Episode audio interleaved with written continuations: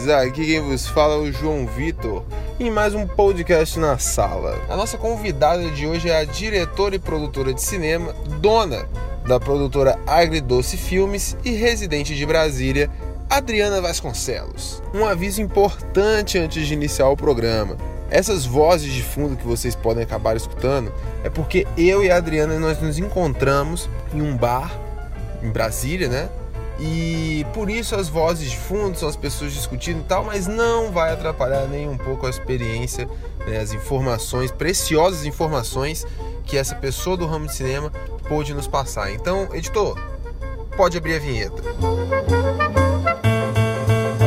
Na sala, cinema com quem faz cinema. Olá, Adriana, tudo bem? Oi, tudo bem. Adriana, você pode informar pra gente começar aqui a conversa, quanto tempo você está no mercado e o seu nome completo? Eu sou Adriana Vasconcelos, eu estou no mercado há uns 24 anos, um pouco mais, um pouco menos, sei lá, um tom disso, depois, mais de 20. Adriana, você sempre viveu em Brasília, você nasceu aqui, é brasiliense, ou você veio pra cá depois de tanto tempo? Como é que foi a sua história pra chegar a Brasília? Eu sou de Brasília, me formei aqui, aí, mas eu morei um tempo em São Paulo, um tempo no Rio, fiquei uns meses em Nova York, depois voltei, fiz mestrado em Brasília e continuo por aqui. Adriana, você chegou a estudar o tempo que você ficou em Nova York, cinema lá, ou você estudou cinema só aqui no Brasil? O tempo que eu fiquei em Nova York, eu estudava, mas não estudei formalmente, entrando em universidade, não. O que eu assistia eram muitas palestras, muito workshop, coisas abertas, algumas que eu consegui entrar. Então, eu não deixei de... Não perdi o tempo que eu estava lá e fiquei só turistando, não. Eu também fui atrás de conhecimento. Entendi. Você estava na terra do cinema, né? Pelo menos o cinema comercial, se é que a gente pode dizer isso, que são os Estados Unidos. Você não teve interesse em tentar entrar na área do cinema lá e, de repente, produzir alguma coisa lá? Ou você quis voltar para o Brasil justamente porque você achava que aqui você poderia, de repente, melhorar o mercado de cinema que a gente tem? Melhorar o mercado de cinema talvez seja meio pretencioso da minha parte, né? Mas assim, eu tava lá, mas eu não, como eu te falei, eu tive acesso a cursos, a workshop, conheci algumas pessoas que trabalhavam na área, mas assim, não fiquei íntima de ninguém. Eu acho que eu acho que seria muito difícil de eu começar uma carreira lá. E ainda mais que eu não fui na época, tanto com essa intenção, assim, já de cara, né? Então, nunca pensei em ficar lá, eu pensei em voltar mesmo. Adriana, qual que você considera que foi o seu trabalho, assim, que você tem mais carinho? Não sei se vai coincidir com o trabalho que mais te projetou, mas o trabalho que você acha que talvez tenha sido mais importante por conta de toda a sua história, sua experiência? Olha, é difícil porque cada um tem um valor diferente, né? Por exemplo, agora eu finalizei meu primeiro longa. Tô prestes a querer começar a correr atrás para lançá-lo, né? Então, assim, tem esse carinho de ser o primeiro longa, tudo.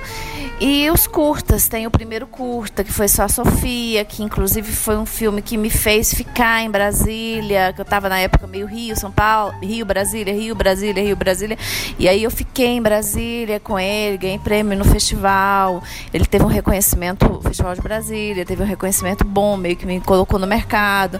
Esse meu último curta, Fragmentos, que eu fiz no hiato, enquanto eu estava na pré-produção, na preparação para o meu longa, que foi Fragmentos, também me possibilitou viajar para festivais fora do Brasil, ganhar prêmio de melhor roteiro na França. Quer dizer, é um filme que eu tenho muito carinho também foi o primeiro filme da minha produtora, primeiro filme que depois dele agora é o longa, né, que eu fiz em coprodução com outras produtoras, mas esse, o curta Fragmentos, foi o primeiro filme da minha produtora. Tá até no Canal Brasil lá disponibilizado para assistir. Mas assim, talvez Senhoras seja o filme que eu ainda tenho um pouco mais de carinho, porque Senhoras foi meio um marco, assim. Primeiro porque ele teve uma repercussão muito boa. Ele passou em vários festivais no Brasil, fora do Brasil. Ganhei prêmio de melhor filme no Brasil. Ele passou em Havana, passou no Lalife, em Los Angeles. Então, assim, passou em Portugal, passou na França. Então, quer dizer, foi um filme que meio que abriu a minha visão, e foi um filme que de repente eu falei assim, não, não foi, é essa a carreira que eu vou seguir mesmo, embora eu já era formada, mas assim, vou batalhar por ela. Tanto é que depois dele que eu fui abrir produtora e enfim, eu acho que não é um carinho mais especial, mas eu gosto muito dele, trabalhei com pessoas que eu gosto, é um filme bem marcante. Entendi, Adriana. Outra pergunta, quais que foram para você as maiores dificuldades para você começar, né, que você começou, para você começar no mercado, e principalmente quando você abriu sua produtora, quais que são as maiores dificuldades que você encontrou pela frente para poder organizar os seus trabalhos e conseguir produzi-los? Nossa, eu encontrei muitas dificuldades para começar. Eu me formei em comunicação social, com habilitação em cinema, mas quando eu me formei, assim, primeiro que eu ainda não me achava completamente preparada. Segundo, porque o mercado estava muito fechado na época, muito, muito fechado. Aqui em Brasília praticamente não se fazia filme nenhum. E muito menos mulher na direção, né? Fazia menos, era menos ainda. E aí eu comecei, na época eu fiquei meio assim, na dúvida se era eu que eu queria. E eu prestei vestibular, passei para artes cênicas, comecei a mexer como atriz, atuar, tudo. Depois passei um tempo em São Paulo, fazendo curso com Fátima Toledo, tudo. Mas aí, como eu te falei, depois, em paralelo a isso, eu fazia alguns trabalhos. Cheguei a fazer trabalho para o Canal Brasil, de retratos brasileiros ou trabalhos institucionais, tudo para me manter fora. Mas aí, como eu falei antes, meio que só a Sofia me trouxe de volta. E foi uma oportunidade. Eu não sou de família rica, então não tinha grana para investir em mim. Não tinha minha grana para investir. Então, eu precisei ganhar um edital. Então, quando eu ganhei o edital, que a coisa começou a fluir. E com relação à produtora, eu assim, depois de Senhoras, eu fiquei com desejo de abrir a minha própria produtora, já pensando no futuro longa, nos futuros projetos, e até trabalhar com pessoas com quem eu tenho afinidade. E aí eu tinha feito um trabalho de direção, de publicidade, e também um outro institucional. Ganhei uma grana boa, aí eu falei, vou investir, agora é o momento de investir em abrir a produtora. Eu peguei um dinheiro meu e abri a produtora. Demorou um tempo para poder ela começar a atividade, porque também corri atrás de editais, mas assim, eu acho que foi um caminho natural e necessário. Já que você até citou na sua fala os editais, né? Então a gente também pode entrar numa outra pergunta que eu ia deixar mais para frente, mas eu já vou trazer ela aqui agora. Cinema no Brasil, Adriana, ele só dá certo por conta das políticas públicas em relação a editais, ou o Brasil também já seria autossustentável se fosse só pela iniciativa privada? Não, o Brasil, pelo menos na minha visão, no cinema não é autossustentável, não. Então, assim, é claro que existe um estilo de filme que atrai mais patrocínio e uma bilheteria grande, que são as comédias, que eu nem sou crítica, talvez um tempo aí eu até fui crítica, hoje em dia eu nem tenho essa visão tão crítica não, porque eu acho que é mais ou menos como as chanchadas eram antigamente, entendeu? Cada época tem tem o seu estilo de filme mais comercial, digamos assim. Não que eu acho que todo filme, que um filme, esse filme não é comercial, tudo é comercial, botou para vender, virou comércio, mas assim, mas não deixa de ser arte também. Mas assim, com certeza, eu acho que depende muito ainda do amparo público, sim. Principalmente o cinema independente, né? E é o cinema que a gente faz aqui em Brasília. É um cinema independente. Eu não consigo citar nenhum cineasta aqui que eu não acho que não faça um cinema independente. Mesmo quem tem mais destaque, eu não consigo. Para você, Adriana, qual que é o principal problema na política audiovisual do Brasil? Nossa, eu acho que tem tantos problemas, mas assim, eu acho que talvez o que pega mais seja, primeiro, a regionalização. Então, é uma coisa que estão buscando e eu acho que tem que buscar cada vez mais, né, descentralizar o apoio e chegar em todos os cantos esse apoio.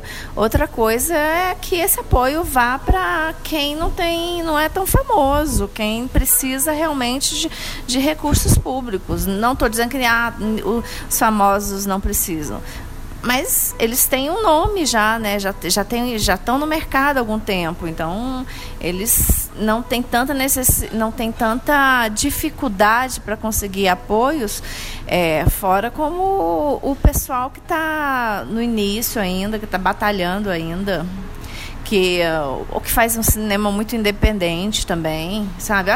Eu acho que a política pública também não tem que visar muito o filme comercial, não. Assim, o filme comercial no sentido que eu estou te falando, é como eu falei anteriormente, todo filme é comercial. Vendeu em inglês, se torna comercial. Mas, assim, aquele filme assim, que já tem uma pegada, que vai ter um grande público, que tem... Sabe, eu acho que tem que também ver outras linguagens, tem que ter espaço para tudo, entendeu? E aí eu acho que tem que ter um apoio, porque os grandes empresários não vão apoiar uma linguagem assim que eles nem conhecem. Não vão. Vão apoiar quem eles já sabem. Ah, é famoso, vou unir a minha empresa àquela pessoa que é famosa, que já tem destaque. Então, quer dizer, eles vira um apoio, um patrocínio, publicidade, né? E eu acho que isso tem que ser revisto. Entendi. Adriana, no início do programa você tinha falado que você também tinha feito mestrado, e aí eu queria que você contasse um pouco a história do seu mestrado e em qual área você escolheu para fazer. O meu mestrado, eu fiz um momento assim que eu achei que eu estava sentindo falta de estudar. Foi realmente uma coisa pessoal minha, eu estava sentindo necessidade de estudar. E aí eu fiz em artes, que eu falei há pouco que eu tinha abandonado o curso de artes cênicas. Eu nem sei se eu falei se tinha abandonado o curso, mas que eu fiz artes cênicas, mas não cheguei a me graduar em artes cênicas. Aí eu quis fazer em arte, mas uma coisa que fosse... mesclado com o cinema, que é meu habitat profissional, né? Então, eu fiz a relação de troca artística entre o profissional de cinema, que é o preparador de atores, o ator e o diretor. E trabalhei 2 filmes em especial, mas foi isso. Entendi. Adriana, qual foi o momento na sua vida que você percebeu que cinema era a sua paixão e que você queria trabalhar com isso? Olha, quando eu resolvi, assim, eu pensava em fazer jornalismo. Aí na faculdade teve um determinado momento que eu comecei, eu falei assim, cara, eu quero fazer cinema. Aí mudei, pedi mudança para cinema, comecei a fazer curso de cinema. Mas é como eu falei, quando eu me formei ainda não me achei preparada. Aí fiz outros trabalhos, trabalhei muitos filmes de várias pessoas, fiz tudo, de servir cafezinho a tudo, sabe? Acho que você tem que pegar todas as experiências. Trabalhei em cenografia, muito em produção, arte, fiz tudo que dava para fazer. E assim, é difícil dizer qual o momento. Eu acho que o momento foi esse da faculdade. E assim, sempre que o resultado do filme me agradava, isso também me dava uma força maior. Mas assim, vivo tendo esses questionamentos, assim, de será que eu vou continuar seguindo nessa carreira? Será que eu não vou largar tudo e virar fotógrafa e enóloga e sair fotografando e bebendo vinho pelo mundo? Rio de Janeiro, São Paulo, será que não seria melhor para você morar do que Brasília, por conta do mercado de trabalho em que você atua? Eu achei isso e acho que sim, tem um mercado, eu acho que pode chegar um outro momento de eu voltar para o Rio, São Paulo, como eu já morei no Rio, São Paulo, mas assim, o que me trouxe para Brasília foi a possibilidade de eu fazer minha primeira produção autoral.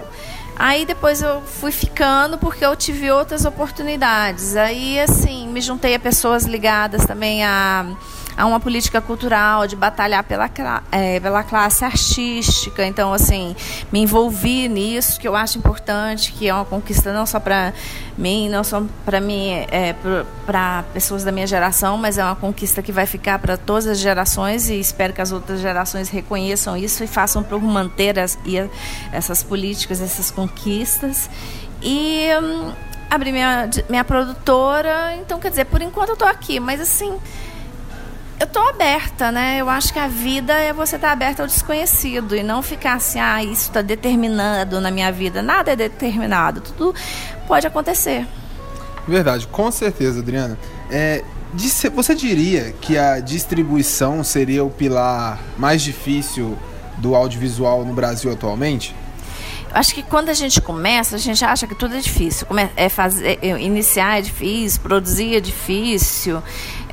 Mas assim, quando você chega no longa-metragem, cara, você descobre o tanto que é difícil distribuir um filme, o tanto que é necessário apoio, investimento.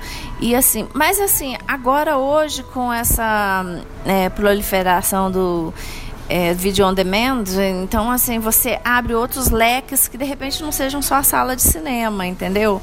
Então eu acho que isso é importante. Eu acho importante as pessoas se abrirem para o novo. Então de repente está difícil entrar em sala de cinema, vamos tentar que abram uma política para poder ter o nosso espaço ao cinema brasileiro, como tem, por exemplo, na França. Mas ao cinema francês na França. Mas assim, eu acho que também não se fechar a outras formas de exibição, entendeu? Cinema, da sala de cinema, você acha que ele pode acabar morrendo pro vídeo on demand, ou você acha que são duas coisas diferentes e dois gêneros diferentes? Eu não acredito que vai acabar, não. Eu acho que pode diminuir, entendeu? Mas acabar, não. Se você for pensar assim, o teatro já era para ter acabado há muito tempo, né? O teatro está aí há séculos e séculos. Então, assim, eu não acho que vai acabar. Mas, evidentemente, vai... Um outro tipo, forma de exibição está surgindo, e você tem que estar atento a isso e perceber que isso veio para ficar, né? Uma pessoa que está começando agora, então, nessa área, de repente indo para o seu primeiro longa-metragem, que dica você daria para essa pessoa que está nos ouvindo agora? Primeiro, eu acho que vai fazer outro curso. Vai procurar outra área. Mas, assim, brincando. Eu acho que... A dica que eu acho que a pessoa tem que... Primeiro, é essa, não ter muita ilusão, ter um pé no chão, de ter consciência de... meu primeiro filme não está chegando como eu quero, não para, entendeu? Vai, já que você decidiu mesmo por isso, então vai e tenta, vai correndo atrás de outros, vida que segue. E vai... E se abre essas novas possibilidades. E está muito atenta ao que está surgindo, trabalhando com outras pessoas, estudando, lendo, entendeu? A gente nunca sabe o suficiente. Quem acha que cheguei no meu conhecimento, cheguei no máximo do meu conhecimento, já sei tudo, cara, pode morrer então, sabe? Enquanto você está vivo, você está aberto. E a gente está vivendo em uma época em que tudo é muito imediato, tudo é muito de uma hora para outra, tudo acontece. E se você não tiver rapidez de acompanhar isso, você fica para trás mesmo, né? Virando um nostálgico que, por que as coisas não são daquela época? Não são, meu filho. Vida que segue, vai se adapta ao que está surgindo agora. Olha, para finalizar o nosso podcast então agora, eu queria pedir para que você contasse pra gente uma experiência sua que te marcou na sua vida, que tem a ver com cinema e que te marcou na sua vida, a sua experiência assim, mais marcante, que você contasse pra gente. É tão difícil, não sei, na experiência profissional... Não necessariamente seja profissional, pode ser algo pessoal, mas que envolva o cinema mesmo, o audiovisual. Não sei, é tão difícil. Eu acho que tanta coisa marcou e tanta coisa passou batida, e depois, com o passar do tempo, eu vi que marcou. Eu vou citar um momento bonito na minha vida, que foi até com Curta Senhoras, que eu estava num festival que nem todo festival você adora, mas esse festival eu estava adorando, eu estava me divertindo, conheci pessoas que viraram amigos e que são amigos até hoje. E, de repente, eu não estava esperando nada do festival, porque eu já estava muito feliz de estar lá. E, de repente, na premiação, avisaram, melhor filme de ficção, Senhoras. Eu levei um susto, eu fui subir no palco, mas totalmente despreparada e totalmente sem expectativa, porque eu estava já feliz de estar lá. Então, acho que, de repente, foi um momento marcante e feliz. Que legal, Adriana, muito bonito. Bom, eu queria te agradecer, então, por ter participado com a gente aqui do nosso programa. A gente vai ficando por aqui. Muito obrigado, viu, Adriana, por participar. Obrigada a você pelo convite. E é isso, galera. A gente vai ficando por aqui no nosso podcast Na Sala. Até semana que vem e grande abraço.